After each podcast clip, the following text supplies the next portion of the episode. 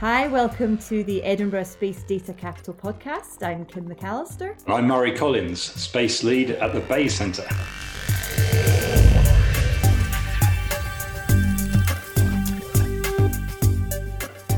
Yeah, I'm finding it a little bit uh, tough to concentrate today recording because we're experimenting with deadening the sound uh, recording in our own apartments by putting blankets over our head, which is making the call uh, slightly slightly unusual. Uh, what I wanted to talk about was this conference we're organising on space satellites and sustainability for September. Now we have this ambition of becoming the space data capital of Europe, and as such, we think it's appropriate to organise a major international conference on the subject and we're focusing on space satellites and sustainability for this. So, sustainability, we're thinking about Earth applications, so the sustainability of agriculture, the sustainability of natural systems, and the technologies we can use to enable people to make better decisions on the ground. So, we're going to have a range of people coming along from the engineers who create the sensors, the actual satellite platforms themselves, right through to the people who undertake the data analytics and provide the decision making tools at the very end of that processing chain. So, very, very exciting uh, opportunity, I think, to bring lots of people together. I'm really looking forward to it. Yeah, me too. And I think it's kudos to you and your team that you're now hosting events like this because obviously the word is getting out about our ambition in Edinburgh and the work that you're doing. Yeah, I, I think that's that's true. Just generally, people are beginning to understand more that Edinburgh is very much a space university, and we have this extraordinary breadth of expertise.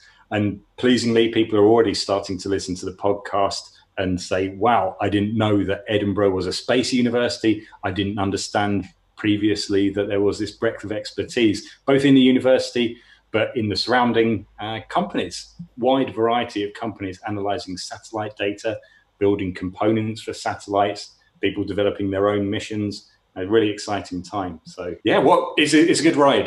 it's a good ride under a blanket in a house as we're all confined to home and trying to carry on. I, I'm finding this yeah, increasingly hard to concentrate.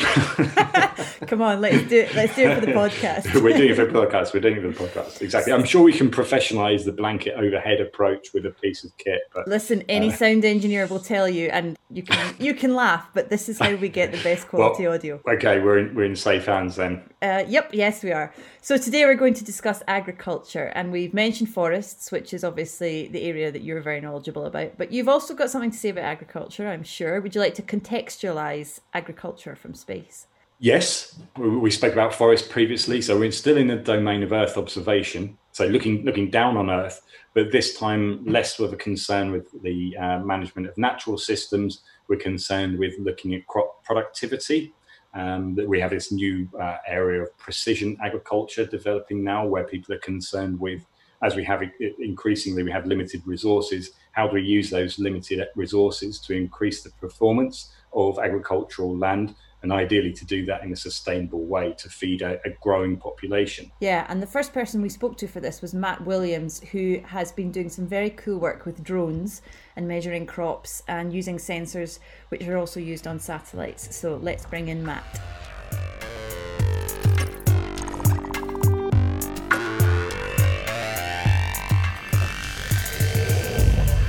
Matthew Williams. I'm Professor of Global Change Ecology at the School of Geosciences at the University of Edinburgh. And you're the chair of the Global Change Ecology. Tell me about that.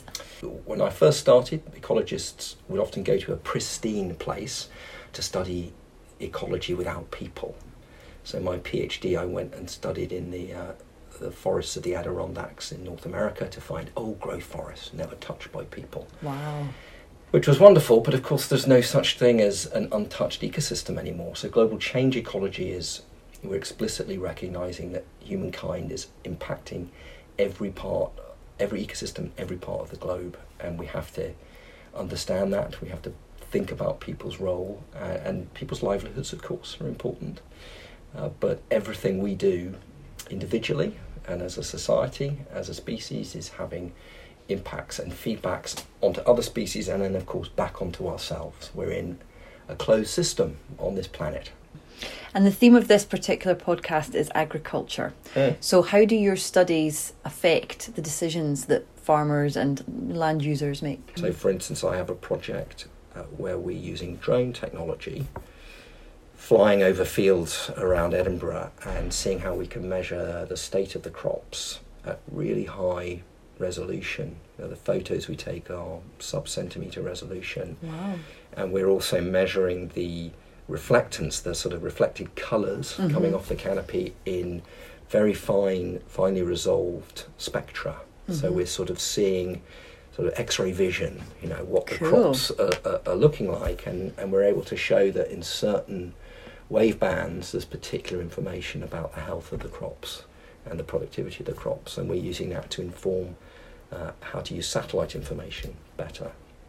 So when I studied crops 30 years ago, you know, technology like that wasn't even discussed or thought of. It's now there's a real potential for our students to get involved, to fly drones, to to do experiments and interpret the satellite data that sits Mhm. over those experiments. So we're trying to work with farmers to better understand what drives variability in yield and how we can help use technology. I'm sure that's something farmers are very receptive to. Mm. Anything that makes their farm more productive, they're not going to turn that down, are Mhm, they? mhm. Do they understand the technology, or is that not really important? it, I mean, what I understand about farming, I'm not a farmer, but when I talk to farmers, is they do about 10 different jobs in a single day, right? You know, running a business, managing the grants, uh, legislation, uh, dealing with all their contractors, and so much of this is contracted out now. Mhm. You know, you don't you don't have lots of people working on a farm. You might just have one person Mhm. bringing in people. So um, there's a lot more technology firms involved now in thinking how they can inform and support farmers, so they don't have to be technology experts, but can take advantage of technology. Mhm. So um, as a scientist, we're talking more and more with businesses about how we can help support farmers and growers, Mhm. um, and that we're still in the learning area. Yeah, I mean, what we the scientific questions that get us excited aren't necessarily going to help farmers make better decisions. Mhm. And so, working with entrepreneurs and businesses can help us figure out you know, what, what's going to help farmers and what's the level of detail they need. Yeah. And how expensive is it? Because I, I imagine a drone in itself is not particularly expensive, but maybe using a satellite image is a bit more expensive. Or how does it compare? Well, it can be cheaper actually because a lot of satellite data is free. Oh, okay. Yeah, if you think of the Copernicus uh, satellites that the European Space Agency and the European Union have funded, they provide free information. The difficulty of the farmer is when does he get time, he or she get time to download the data and analyse it. So you've got to turn that data into information. Mhm. and that's what that's where researchers at University of Edinburgh we sit often in that position, which is how can we turn a stream of numbers from a satellite which is seemingly meaningless bits of the electromagnetic spectrum uh, into crop yield. And so there, there's the role for us. Yeah. But also we need to work with businesses who can make the, that information operational and provide it to farmers at a reasonable price and Mhm. you know, quality control and so on. And does that exist yet, or is it all quite new? It's new. There are businesses in that area. There's businesses we're talking to, um, but it's a it's an area for a lot of active work. Mhm. I think. Yeah. It's quite exciting, though. If you're thinking about people wondering what they want to study or where they want to go to study it, this must be really inspiring for people. Yeah, I, I like to think so. I mean, um, one thing we have to help students with is to see beyond the course, and to realise that there's a there's lots of projects that they can get involved in. There's work outside of their coursework, and I think that's a real advantage where uh, students come to us and want to learn more. And I think that's the excitement of being at Edinburgh is there's lots of research going on. Yeah. Uh, Lots of real world real, application. real world applications and the potential to do internships with the companies we work with, to do projects with them. So that that's that's a really exciting opportunity, and Mm. we, we really encourage students to, to ask to do more, and we'll we'd love to support them to do that. Well, I mean, when you come to study and you have to get into some debt to do so, you really want a job at the end of it. So I Yeah. imagine all these internal opportunities Yeah. are well received. Yes, absolutely. yeah, we, uh, I was at a, a business this morning, and I like to see various students of ours. I can see them working there now, Excellent. so it's a nice uh, nice route. Yeah. them. And Edinburgh has this ambition of being the space data capital of Europe. Do you think that's possible? Um, yeah, I think I think it is. I think we have a really good array of people um, in the space side of it. So, so Earth observation, particularly, is my area. So understanding our planet, Uh, but we have great data people. Uh, we have parallel computing center here, so understanding of how to manage really large amounts of data. We have lots of businesses interested, um, a lot of investment. So yeah, it's a really exciting opportunity. Uh, the challenge we have is how to fit all these pieces together. Right, we've got great science, technologists, businesses, and government. Who obviously in Edinburgh, the Scottish government. Um, what the opportunity we have now is to find ways to really fuse that together. And actually, students are often a great way to do that because mm-hmm. they're the people who are sitting there bouncing between all of us and carrying information. I'm working with the European Space Agency at the moment to launch a satellite in 22, which is the biomass mission, and it's um, the first forest mission that that uh, European Space Agency has ever launched. Okay. It will have uh, a radar uh, sensor on it, and radar is an active sensor, so it sends out, in a sense, like a ping, mm-hmm. and it listens for the return. And forests, um, the big dense forests that we find in uh, the equatorial band of the Earth, so in the Amazon, the Congo, equatorial Asia, big stems there. Um, if you send a current satellite radar, sends a ping at them, it, it doesn't get back any bigger return for a bigger, denser forest because okay. they just absorb any ping you send at them, just gets absorbed in the twigs. Mm. The new mission we're putting up will have a wavelength about 70 centimeters, about the size of the trunks ah. of big ah. trees. So it will scatter off the big trunks, and there's never been a wavelength like this in space before. So we're very excited when that launches that we'll be able to measure the density of trees at in sort of hectare, small field sizes. That's fantastic. Across the Amazon, and we'll do it every seven, eight, nine months. So still deciding on the, the yeah. visit time, but yeah. it will allow us to see how those change. Oh, wow. So we'll be able to see deforestation, uh, minor deforestation, so bits where the, the fire, the effect of fires, for instance, mm-hmm. on forests, we should be able to see that, mm-hmm. and we mm-hmm. might even be able to see regrowth.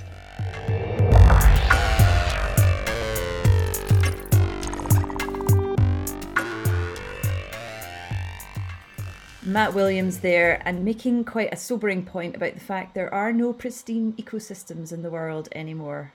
Are there? There must be one or two. Well, I, think we have this idealized and slightly romanticized notion of there being a pristine wilderness somewhere off in the world that the, the bold explorer will go and find. But increasingly, evidence from around the world shows that humans have had an extraordinary impact whether that's looking at rainforests in South America, which actually reveal that there's pottery and layers of ash showing human impacts going back hundreds, if not thousands of years, right through to the traces of chemicals in the polar regions. So, unfortunately, that does seem to be the case that we've had a very, very uh, severe impact on the planet over a uh, over a long time period. Yeah, uh, there's no escaping us. We're a bit like a virus, this human race not to speak I, I about viruses too much at the yeah, moment. Let's, let's, not go down the virus route. I'm not misanthropic, but I don't think it'd be revolutionary to say that we have to live within planetary limits. I agree with you. And I think what's very cool is that we're using satellites and space to give us an idea of how Earth can continue on in a sustainable manner. And the next person we're going to speak to on this podcast is Sarah Middlemiss from Ecometrica because they're taking a lot of this information and putting it in a format that businesses can understand and use. And you've worked with Sarah, haven't you? Yeah, Sarah's fantastic, and uh, company Ecometrica, exactly as you say, turns satellite data into applications, which helps companies to report on their impact, but also to make better decisions. So I think that's going to be a really interesting contribution to this podcast. Yep, let's hear from Sarah.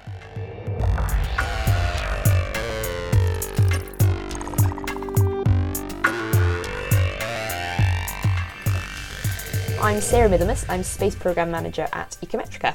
Ecometrica is such a cool company. I love what you guys are doing, but explain it for people who maybe don't know you. Sure. So we are in the downstream space sector, and what we basically do is measure the health of the Earth from space. So we take satellite data, but also data from other sources, so like drones, from ground stations, or just any kind of geospatial data, and we pull it together to produce actionable insights for businesses, for governments, for NGOs, anybody who really wants to kind of monitor their environmental impact or, or risk. Right. So, what kind of people does Ecometrica work with? Um, it really varies. So, as part of my role, I manage a project called Forest 2020, and that's working with governments and NGOs um, across six countries in the tropics to help improve national forest monitoring.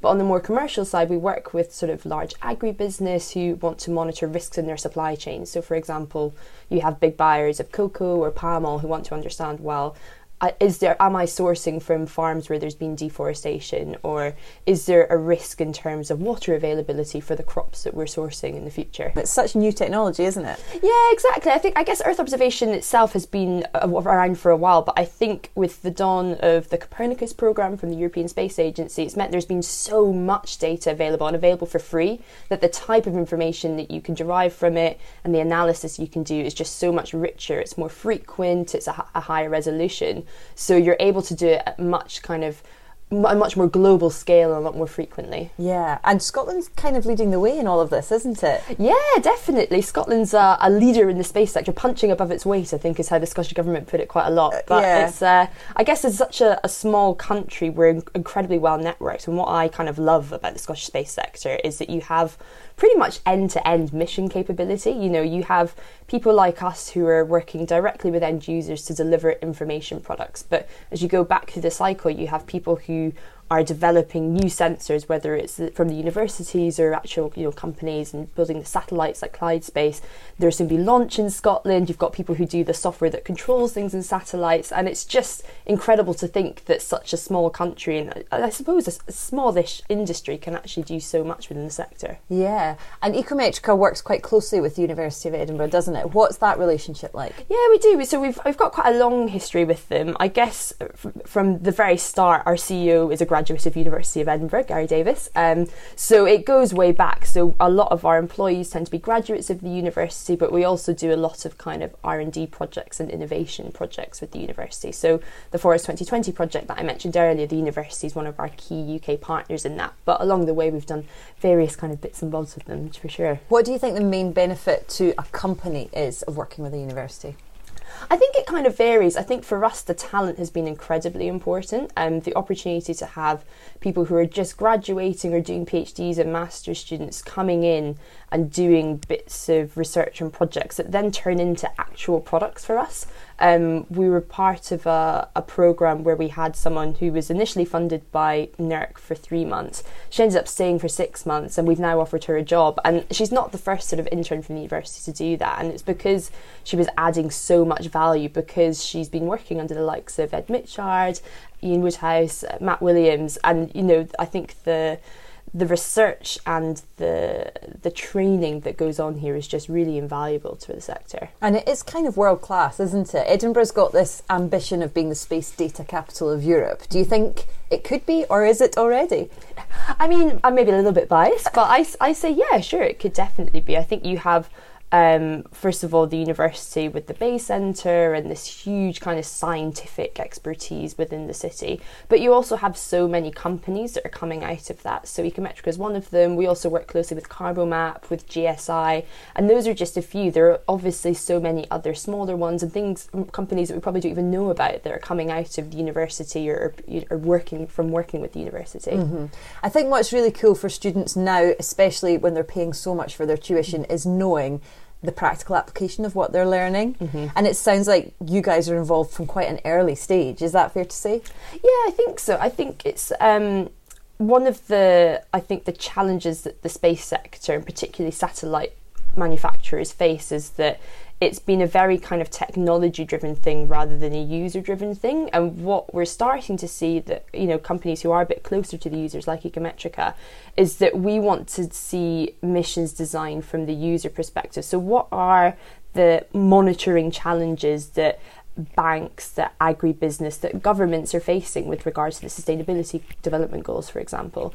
Um, and then understanding okay so what can we do with this exact with the data that we have available? And then what's missing? And then helping that inform the kind of innovation pipeline so that when new missions do go up they're actually filling a gap and it's not just sending stuff up for the sake of it. Mm-hmm. and i think the university seems to be very well placed to support that as well. From industry what we're seeing is that for a while businesses they talked about climate change and environmental issues, and it it was a little bit greenwashy, I think it's fair to say. But mm-hmm. now I think there is a real onus and there is a, a, real kind of tangible risk associated to that. You know, when you're thinking about agriculture, the future performance of crops that you're buying is really heavily affected by climate change. And, you know, going back to the ground, to the farmer, that's, you know, that's someone's livelihood. And I think those risks and the challenges are so much more kind of tangible now that there are a lot more opportunities for, for graduates or just for anyone to kind of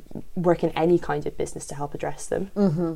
And do you think, specifically with space, mm-hmm. there's this kind of perception that space is about landing a man on a moon or getting into a spaceship or working for NASA? Do mm-hmm. you think that that's changing? Um, I think slowly. I think there's definitely still a bit of an education piece to do in that how much space is part of our everyday lives. I think particularly with the, the field that we work in, which is more looking at environmental monitoring, the best point that we can get to is when we almost get to a stage where people do take that information for granted, but they are using it operationally. Because one of the things that we find when we're talking to businesses is that while they want robust information and you know information from satellites is kind of impartial, it's unbiased to an extent they don't really care where information comes from as long as it's robust and scientifically viable and it's going to tell them some an answer to their question. Yeah. So I think we need to do a bit of an education piece to say, well, what can space do?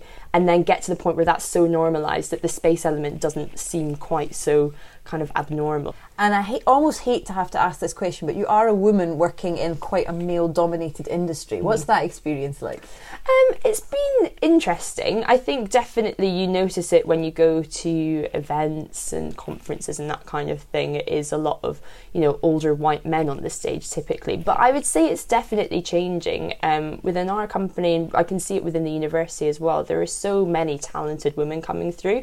And while they might not always be at the top right now, it's definitely coming, and I think it's only going to take a few few years.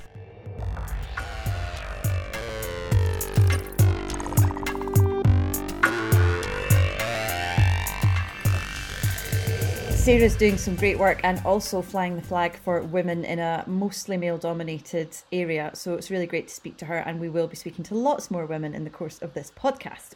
And next week, we're looking ahead to marine, the seas and rivers, and how space and satellite data can contribute to that kind of research. Yeah, that's right. I'm really looking forward to the marine one, actually, because in the same way that Edinburgh has not historically been known as a space university, it emerges that many people think that Edinburgh is not a marine science university, whereas emphatically it is. So I think obviously that's outside of the realm of our discrete podcast focusing on space and satellites. But it'd be interesting to hear from, uh, we're going to have Encarni Medina Lopez, um, a, who's using remote sensing to understand marine systems.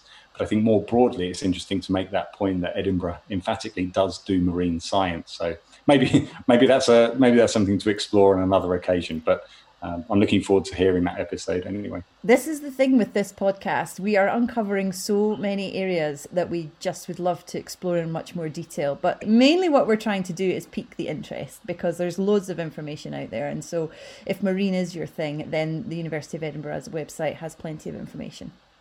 Murray, well done for recording under these ridiculous circumstances. it's unusual, to, I suppose, working from home, but under a blanket, I never expected. We do we do these things for our art, I suppose. We do. Are you coping okay with this uh, pandemic? What are your thoughts on it? Well, the thoughts are for all the frontline workers who are having to uh, get us through this first and foremost, and for people who are being affected by it. I guess I, I, when the when the time is right, maybe the time is is right now. We have to think about the causes of this, why why this has happened and it does seem to be the case that such diseases are transmitted uh, from wildlife populations into the human populations. At a certain point, there will be uh, a jump between the uh, species barrier. And of course, where you have this huge international trade in wildlife, then it increases the probability of such an event happening, virus crossing the uh, species barrier. Yeah. and, and I think with a bat. Well, I, will wait until the definitive evidence is out. Nevertheless, I think we know that these uh, the, the wet markets, the international trade in species for, for consumption is the is the root cause of this um, of this pandemic. And I think wildlife trade anyway has been an issue of conservation concern for a very, very long time. And if we can't get the world's attention now on this issue and, and ban this trade and ban wet markets, then you know when when will it be possible? We're all confined to our homes, and people across the world, over you know a billion people, are being affected by this. Then we have to look at the root causes, and we're talking about sustainability. So the way that we relate to the rest of the natural world has to come to the fore of our attention, doesn't it? It really does. I think. I mean, I'm, in, I'm interested in your perspective as well. I mean, I have I have my own take on it. What do you think? Does, does is this something that presumably this bothers you as well? Of course it does. I mean, it bothers me in so many different levels. I'm trying not to think about it too deeply, otherwise I just wouldn't get out of my bed in the morning. But I do think there's a lot of positives that will come out of this. I think we've all learned to live life differently now, and we can't really go back to the way we were before. I think we've got a greater appreciation of things like community and family and our health and our services and and yeah you're absolutely right i mean i, I can't believe the figures on pollution the way things have improved and the waterways in venice are clear again and simple things like that you know we can't yeah, ignore these things but that's but that's i guess that's that's revealing the impact that we do have on the planet by the fact by dint of the fact we've removed our international travel and we're just probably consuming less we're seeing the end result of that so it's giving earth i suppose a little bit of breathing space but then there's a, the direct questions about the causes of the pandemic. And I'm not going to propose myself as an epidemiologist uh, or understanding exactly what's what's going on. Other people will, will do that research. But I think that it is clear that when um, where we have this increasing exposure to novel pathogens, as we encroach on the world's remaining natural habitat, so clear the last forests, we're going to get, be exposed to more and more of these pathogens and especially if we continue to consume these animals which are found within these environments. So, hmm. some big questions. It's well, it's a big question, but we're in a big, big problem at the moment, aren't we? we? I mean, we we face another couple of months of lockdown. So, yeah. Well, we'll no doubt return to this in future episodes, but for today, we will call it a day. We'll put our blankets away. And yes. uh, if there's any more information that you require, you can drop us a line on Twitter at Murray B. Collins or at Kim McAllister. Thanks for listening.